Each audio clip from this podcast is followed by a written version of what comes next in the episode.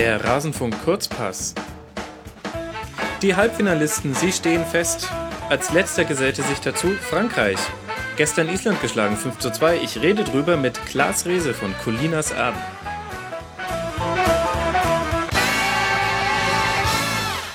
Klaas, wie lange haben wir nicht mehr miteinander gesprochen? Hi. Ach, sind schon Wochen her. Ja, ich habe nachgeguckt. 16. Juni, das ist tatsächlich in meiner Zeitrechnung vor Äonen, weil da liegen ungefähr gefühlt 30 Trilliarden Kurzpässe dazwischen. Ja, auf jeden Fall ein paar Spiele waren dabei und jetzt sind es nur noch 3.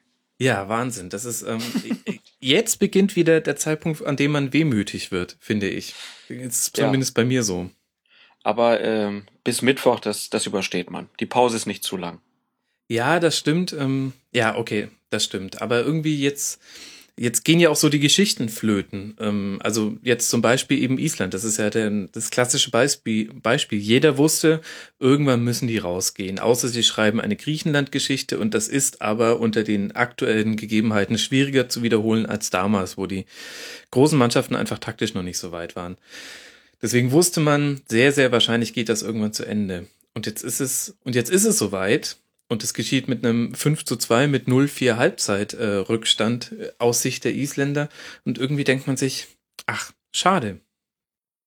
Ja, aber man hat ja die Waliser auch noch dabei. Das darf man ja auch nicht vergessen. Die werden jetzt so ein bisschen vergessen, aber in den nächsten Tagen wird einem auch wieder auffallen, dass mit Wales auch noch eine Nation dabei ist, die auch nicht zu den großen Fußballmächten in den letzten Jahrzehnten gehört hat.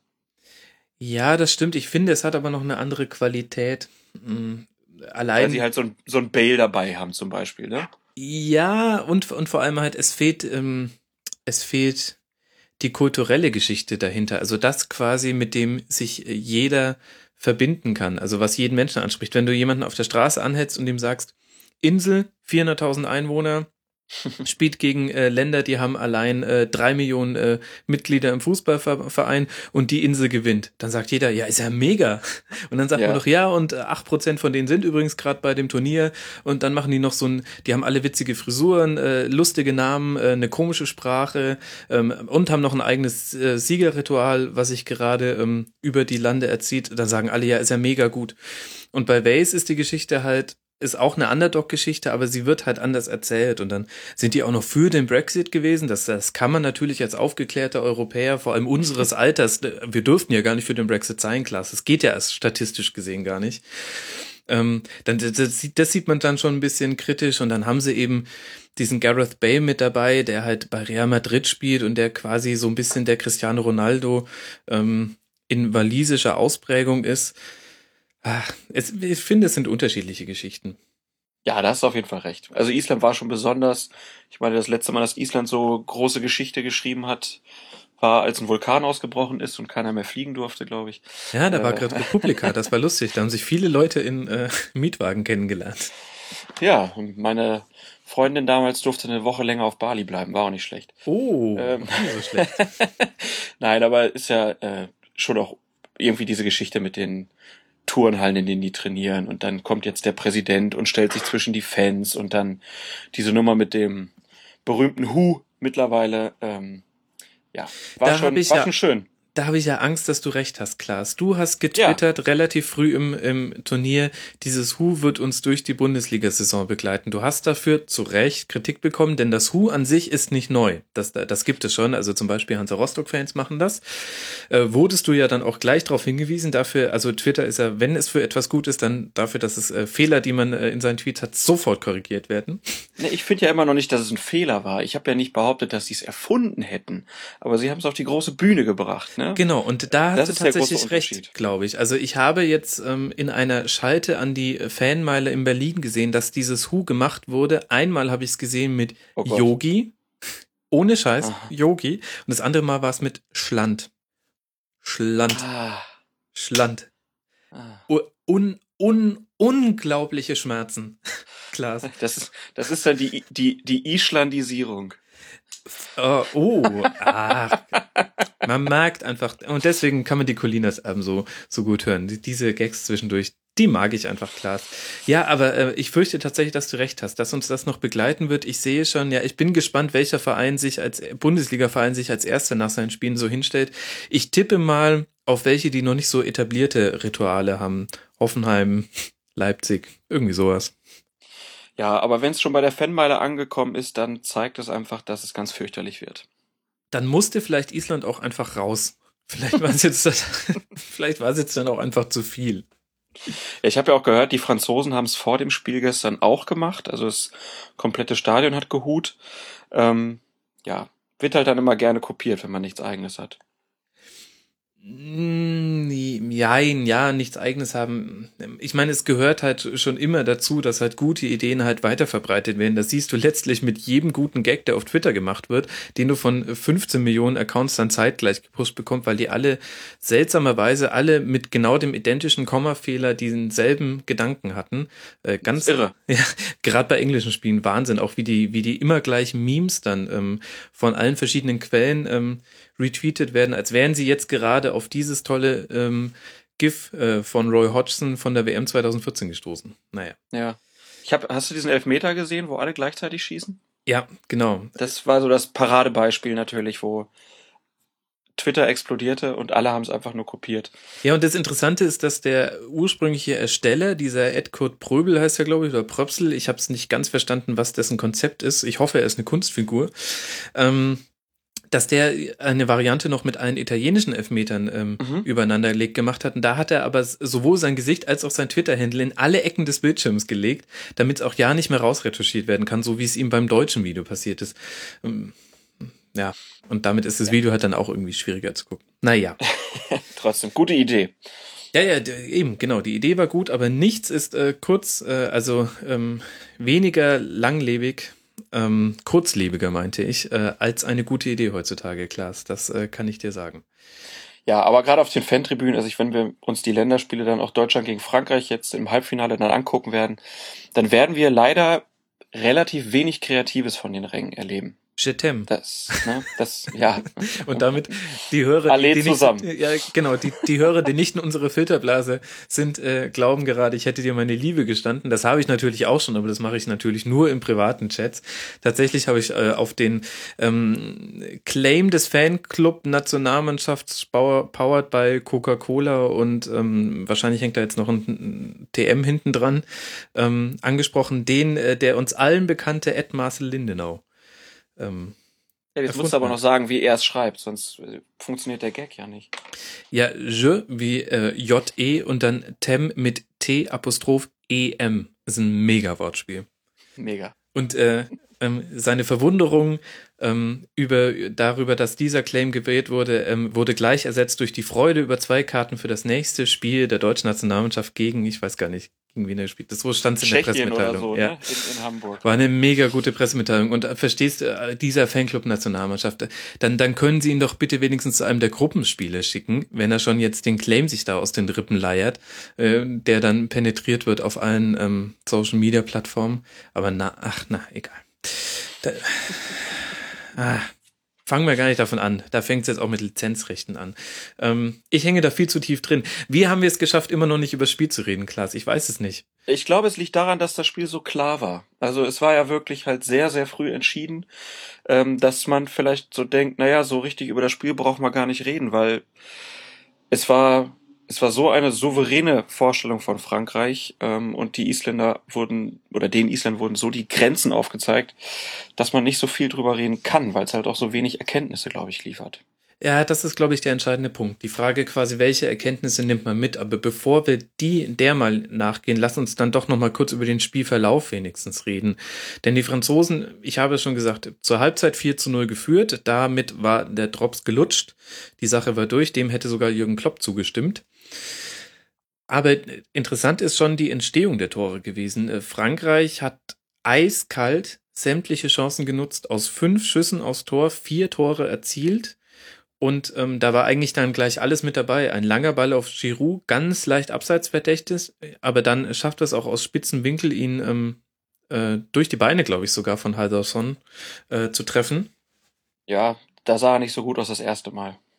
Ja, das sei ihm vergönnt. Also das muss auch mal drin sein. Interessant ist viel eher, glaube ich, dann tatsächlich die Personalie des Schützen. Giroud hat jetzt das 9. Tor im 9. Pflichtspiel für die französische Nationalmannschaft gemacht. Nein, im 9. Spiel. Pflichtspiele hatten sie ja so wenige. Aber es gab tatsächlich damals, als der 23er-Kader vorgestellt wurde, durchaus auch Stimmen, die gesagt haben, warum soll Giroud einfach eigentlich mitfahren zur EM? Der französische Gomez. Genau, das ist es. Le Gomez. Ja, ist schon eine sehr ähnliche Personalie. Also hat ja auch mit Arsenal immer mal wieder für einen Lacher gesorgt mit vergebenen Torchancen. Und Gomez hat ja auch einen schweren Stand gehabt vor dem Turnier und haben beide jetzt ja wirklich überzeugt gehabt, ne? Umso ärgerlicher, dass einer von beiden nicht spielen kann im Halbfinale. Ja, genau. Das wäre es. Da reden wir gleich noch drüber, würde ich sagen, ein bisschen. Tatsächlich eben Giroud mit 2 Toren, Spieler des Spiels.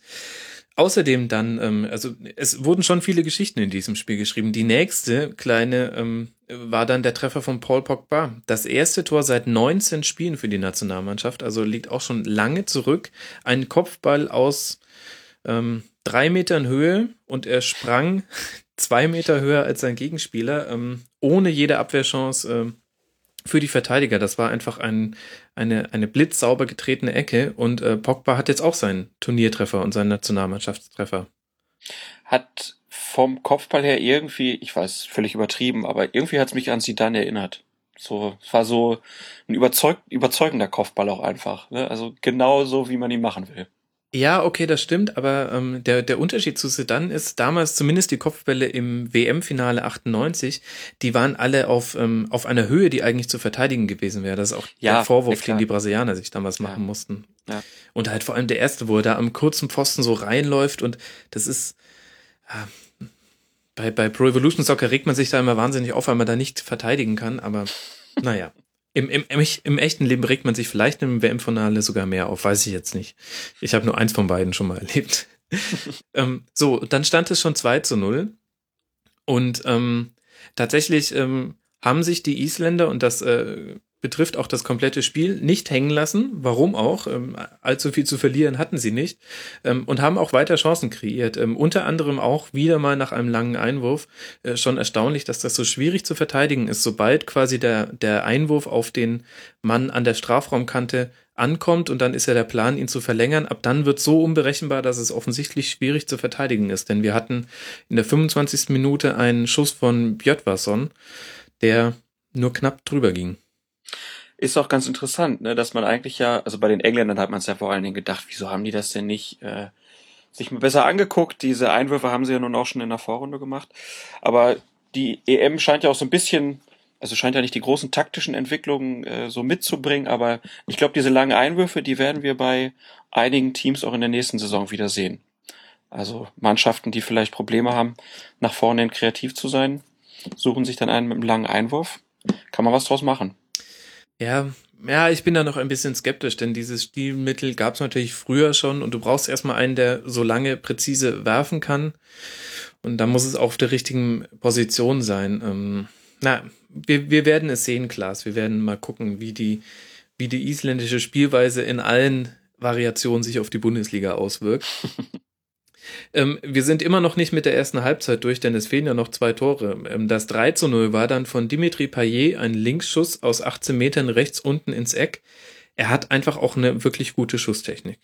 Ja, ich bin da ein bisschen verliebt, muss ich sagen. Also gleich nach dem ersten Tor im ersten Spiel habe ich diese Schusshaltung dann auch ein bisschen, also mal ein bisschen im Internet geguckt nach Toren von ihm und er hat da einfach ganz besonderes Talent irgendwie auch den Körper so zu drehen, dass es einfach immer sehr schön aussieht und der Ball natürlich dann auch exzellent einfach getroffen wird.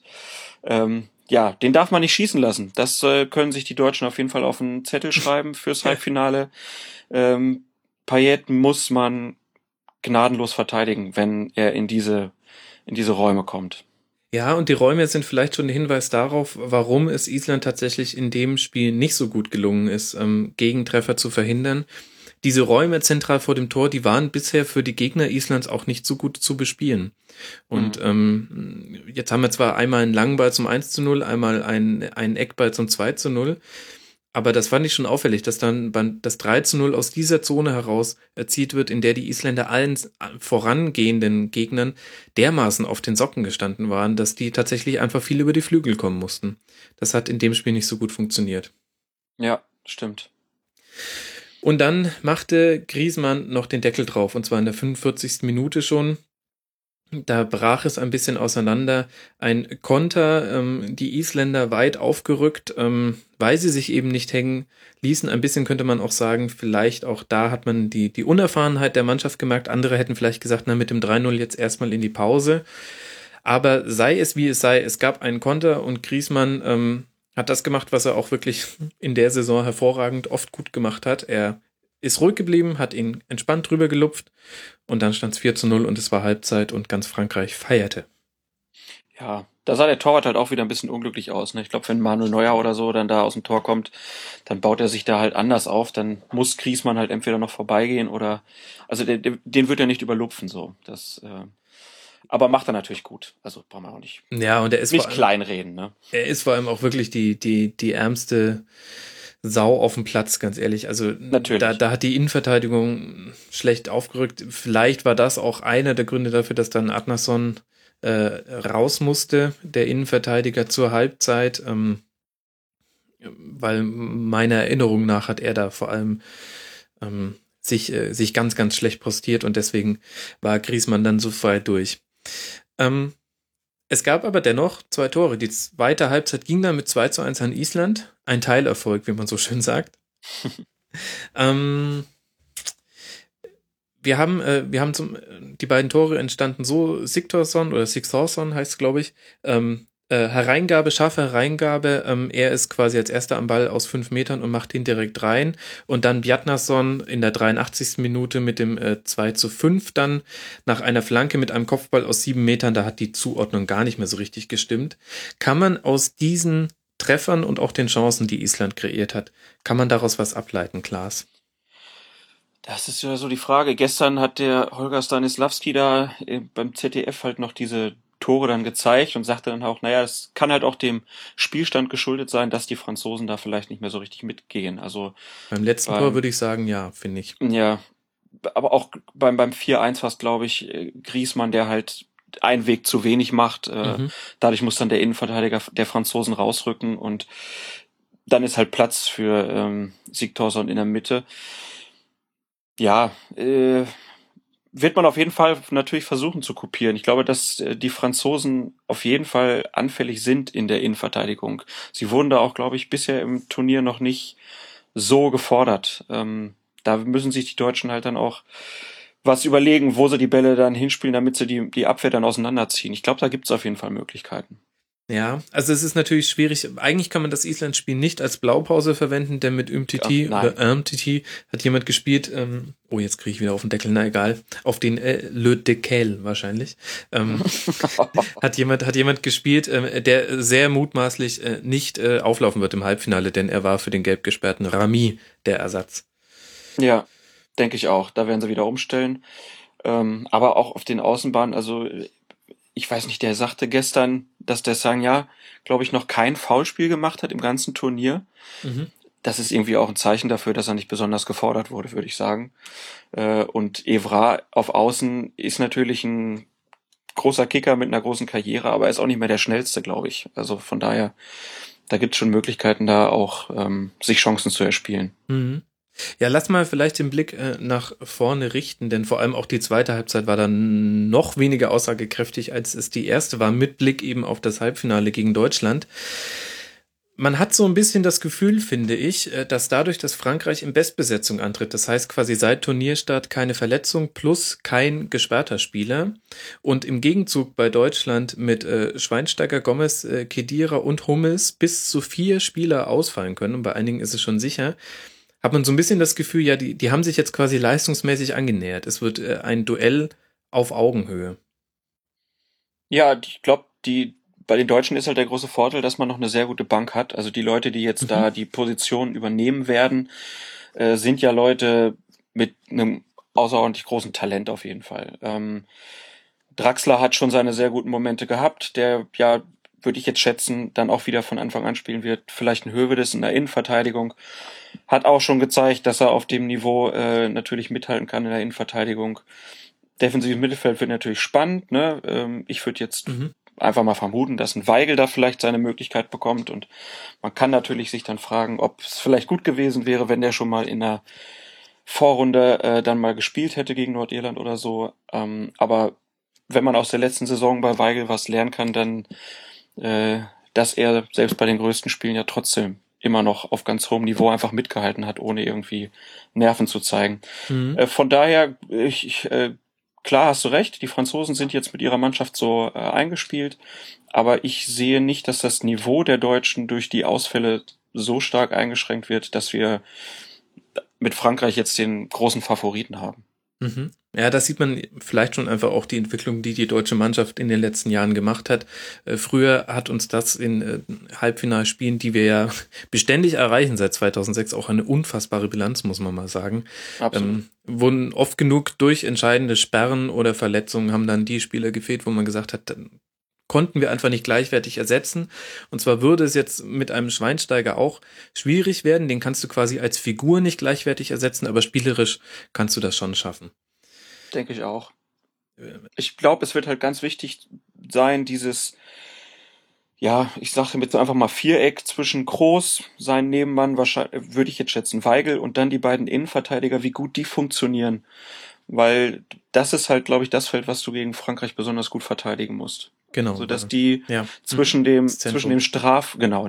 dann zwischen Strafraum und so Mittelkreis, dass die da eine gute Absprache haben, und da bin ich halt bisher von Kroos halt auch sehr begeistert, weil er halt auch ein guter Taktgeber mittlerweile ist, ne? Also er weiß genau, wann er das Spiel schneller machen muss, wann er mal ein bisschen auch Fahrt aus dem Spiel nehmen muss, und kann da jetzt, glaube ich, wieder mal ein Meisterstück liefern im Halbfinale.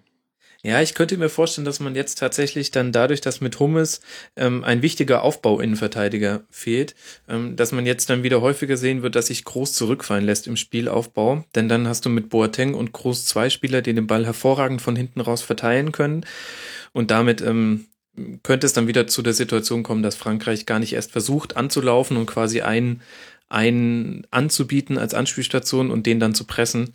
Denn die sind beide so pressingresistent, das ist schwierig. Vor allem dann ja noch im Verbund mit Neuer, das darf man ja nicht vergessen. Der ist ja mal als Backup-Feldspieler im Aufbau immer noch mit dabei.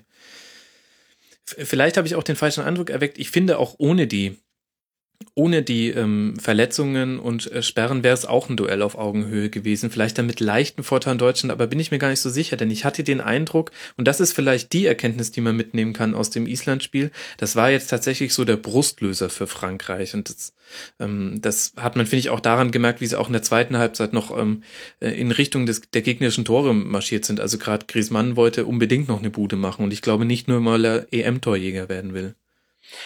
Ja, hast auf jeden Fall recht. Ich denke, wenn die Franzosen jetzt Deutschland schlagen sollten, dann wird man in deutschen Medien das Wort Turniermannschaft sehr oft lesen, weil sie sich dann halt wirklich von Spiel zu Spiel gesteigert haben. Die Gefahr ist halt so ein bisschen, glaube ich, bei den Franzosen, dass sie halt bisher noch keinen richtig starken Gegner hatten, ne? Also Albanien, Rumänien, Schweiz, Irland, Island, das ist jetzt nicht das Who's Who des europäischen Fußballs, sondern es sind eher so die kleineren Mannschaften. Ja, aber weißt du noch, wann das letzte Pflichtspiel gegen eine große Mannschaft war? Oh Gott, oh Gott. Nee, ist eigentlich ganz einfach. Sie hatten ja keine Pflichtspiele. Das letzte Wettkampfspiel war das WM-Viertelfinale gegen Deutschland. 2014. Ja. Im Maracanã. Genau. Na gut. Ja, also, und da haben sie ja auch die Grenzen aufgezeigt gekriegt. Ja, es wird total schwer. Also, oder ich erwarte eigentlich auch ziemlich großes Spiel eigentlich in diesem Halbfinale. Denke, dass beide Mannschaften schon auch großes Talent haben, und freue mich auch, dass die Franzosen halt da so gut ins Turnier gefunden haben, weil das ja auch immer für so ein Turnier ganz gut ist, wie die Stimmung so im Lande ist irgendwie, ne? Also wenn man das so noch gesehen hat vor dem Eiffelturm, ist das ja immer, ist ja ganz gut, wenn der Gastgeber auch weit kommt. Mhm. Aber wo wir nochmal über die Sperren, glaube ich, wir müssen das nochmal kurz ansprechen. Du hast dich da ja auch schon drüber echauffiert. Also, dass Hummels jetzt nicht spielt oder auch bei den Walisern Ramsey und Davies ausfallen wegen so einer zweiten gelben Karte. Also, ist eine Katastrophe.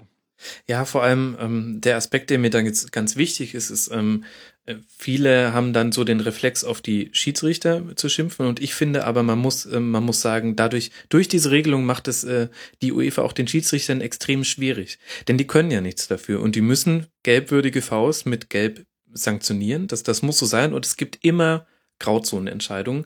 Und da kannst du dann schon bis zu einem gewissen Punkt kannst du das ja dehnen. Ich finde, das hat man auch in sämtlichen Viertelfinalspielen gesehen, dass die Schiedsrichter höchst ungern einem Spieler, der damit gesperrt war, die gelbe Karte gezeigt haben. Aber sie haben es quasi getan, wenn es wirklich notwendig war. Einzige Ausnahme tatsächlich, finde ich jetzt nicht nur aus deutscher Brille, war das Hummels-Foul, aber auch aus der Sicht der Fernsehkamera hat man super gesehen, dass er den Ball spielt. Aber ich glaube, mich zu erinnern, dass Kassai genau auf der anderen Seite stand und er hat es von hinten gesehen, und da war es wahrscheinlich dann schwieriger. Sei es wie es sei, ich finde das Schwierige an dieser Regelung vor allem eben, dass dadurch auch den Schiedsrichtern wirklich kein Gefallen getan wird. Ja gut, also da wird natürlich jetzt mein Kompagnon bei Collinas Erben, der Alex Feuerherz, sagen, so ein Schiedsrichter, dem ist das ja egal, er pfeift nur dieses eine Spiel. Ach was. Aber ich würde dir da halt aber auch eher zustimmen, die wissen schon ganz genau, wem da eine Sperre droht. Bei der Hummels-Geschichte, da hat man halt wirklich auch mal wieder gesehen, wie schwer das dann wirklich ist, ne? Also wenn man das in Live-Geschwindigkeit gesehen hat, dann denkt man, oh, hat er den jetzt richtig getroffen? Und wenn er ihn trifft, dann weiß man, dann kriegt er halt gelb. Und das war halt eine Fehlentscheidung, ne? Und dann ist es halt so ärgerlich, wenn jemand nach, was haben wir jetzt, 5 Spiele, genau, dass man da vielleicht mal 2 gelbe Karten kriegt. Also finde ich jetzt auch nicht übermäßig viel. Also da hätte man halt einfach sagen müssen, okay, wer in der Vorrunde 2 kriegt, der muss halt runter, und dann erweitert man das Kontingent vielleicht auf 3. Genau. Irgendwie so, aber so wie es jetzt ist, ist halt sehr unbefriedigend, weil man halt auch in einem Halbfinale ja schon auch irgendwie den Anspruch hat, da die besten Mannschaften zu sehen, und also gerade bei den Walisern, die Ausfälle sind ja schon richtig heftig. Mhm. Ja, absolut, das wird auch definitiv das Halbfinale gegen Portugal prägen. Naja, es ist nicht mehr zu ändern. Ich würde mit einer Veränderung da rechnen, hätte man sich vielleicht früher mal Gedanken machen können. Allerdings sind die Fußballfans jetzt auch nicht dafür bekannt, sich viele Gedanken zu machen, wenn es nicht darum geht, wie können wir noch ein bisschen mehr Geld verdienen aus unseren Sponsoren. Gibt's da nicht noch irgendeine Bannmeile, die wir noch einrichten können? Und wie machen wir das? Ja, und jetzt haben wir das lang erwartete Halbfinale Frankreich gegen Deutschland. Es werden natürlich jetzt alle Referenzen an 2014 rausgeholt. Ich habe gestern auch Toni Schumacher schon 2-mal fliegen gesehen. Ja, natürlich, das kommt auch. Der arme Toni, der arme Battiston, ich finde es sehr schade, so aus fußballkultureller Sicht. Es gibt ja noch diese eine solche Geschichte gibt es ja noch mit umgedrehten Vorzeichen, das war Rijkaard gegen Völler. Und da gab es dann wenigstens das wunderbare Versöhnungsfrühstück, zu dem ihnen ja, ich glaube, ein Margarinehersteller hat die beiden als Testimonials verpflichtet, und dann gab es quasi ein Frühstück, wo die beiden sich angeblich dann eben versöhnt hätten, und da stand halt zufälligerweise diese Margarine rum, und beide sitzen in Bademänteln da, weil man anscheinend gedacht hat, Sportler, wir wollen anzeigen, es ist ein Frühstück, also müssen die einen Bademantel anhaben. Und das ist ein wunderbares Foto, und schade, dass es sowas eigentlich von Schumacher und Battiston nicht gibt, die sich ja auch danach zumindest ausgesprochen haben, sage ich mal, und inzwischen ihren Frieden gemacht haben. Ja, also ich habe jetzt so eine Reportage dann auch nochmal, bei Arte war das, über diese Geschichte gesehen, und also Toni Schumacher, auch wenn man ihn heute befragt, er ist da, die große Empathie höre ich da immer noch nicht raus. Es gab ja dann dieses Treffen, ich glaube auf irgendeinem, war es ein Rasthof oder so, wo die sich getroffen haben. Es war alles ein bisschen komisch, weil das ja auch praktisch zu politischen Verwerfungen zwischen Deutschland und Frankreich damals geführt hat. Aber du hast schon recht, also die Geschichte hätte man noch besser aufarbeiten können irgendwie. Ja, zumindest würden wir halt dann ein witziges Foto jetzt immer wieder sehen. Denn ich finde, das ist ja... Also man muss da jetzt natürlich aufpassen. Wir sind natürlich so ein spezielles Publikum. Wir kennen die Bilder schon 1000-mal und so weiter. Aber es ist natürlich vollkommen okay, dass es in der Massenberichterstattung gezeigt wird. Aber trotzdem, also bei mir setzt da halt schon so der Kiefer möchte schon gähnen. Ja. Aber so ist es halt. Dann muss man halt auch dann vielleicht auch einfach mal ausmachen, wenn sowas kommt. Das schadet bei dieser EM sowieso nicht. Ach, jetzt sei mal nicht so. Das ist doch, zwischendurch mal ausmachen schadet nicht. Dafür gibt's spielfreie Tage. Ich fand die furchtbar. die spielfreien Tage, wo ich mir immer gedacht habe, mein Gott, was mache ich denn jetzt heute eigentlich? Also gut, an den Tagen, wo ich die Kinder hatte, war alles super. Da war ich sehr, sehr froh. Aber an den anderen Tagen dachte ich mir, ach komm, jetzt noch so ein Spiel und nebenher ein bisschen Steuer machen, wäre doch super. Ab Mittwoch dann wieder. Naja, aber vielleicht zum Abschluss noch, ich fand's ganz schön, erstmal irgendwer schrieb, ne, Island bekommt endlich seinen Zahnarzt wieder. Fand ich so eine ganz schöne Nachricht und Sigthorsson, der dann sagte, vielleicht wäre es ein bisschen viel gewesen, die EM gleich im ersten Versuch zu gewinnen. Also von daher, die Isländer haben das, finde ich, fantastisch gemacht und haben der EM ein hervorragendes Bild gegeben. Und dass sie sportlich jetzt nicht den Pokal holen werden, das war klar. Aber ich denke, so rein fankulturell, menschlich haben sie auf jeden Fall zu den großen Gewinnern gezählt. Absolut. Island, man muss sie einfach gern haben. Ich würde ja sogar sagen, also wenn wir nach Katar gehen, dann würde ich sagen, nächste WM auf Island und alles in einem Stadion. Das wäre doch auch irgendwie mal lustig. Gut, schwierig bei den Parallelspielen, das gebe ich zu. Aber dann spielen halt einfach die einen in der Halle und die anderen draußen. Gute Idee. Oder machen noch die zweiten Halbfinale, die letzten Gruppenspiele auf den Färöerinseln oder so.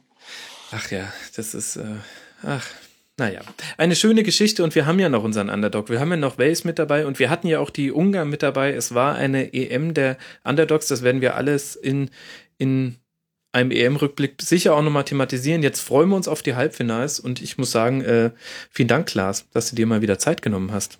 Sehr gerne, hat viel Spaß gemacht. Ja, freut mich. Ihr Leute da draußen, folgt ihm auf Twitter. Er heißt @sportkultur und hört unbedingt Collinas Erben. Das ist der beste Podcast zu Schiedsrichtern. Nein, aber auch so. Ein sehr, sehr, sehr, sehr, sehr empfehlenswerter Podcast. Und wir, liebe Hörer, hören uns morgen wieder mit einem Kurzpass. Und dann bin ich gespannt, worum es geht. Ihr wahrscheinlich auch. Bis dahin, ciao.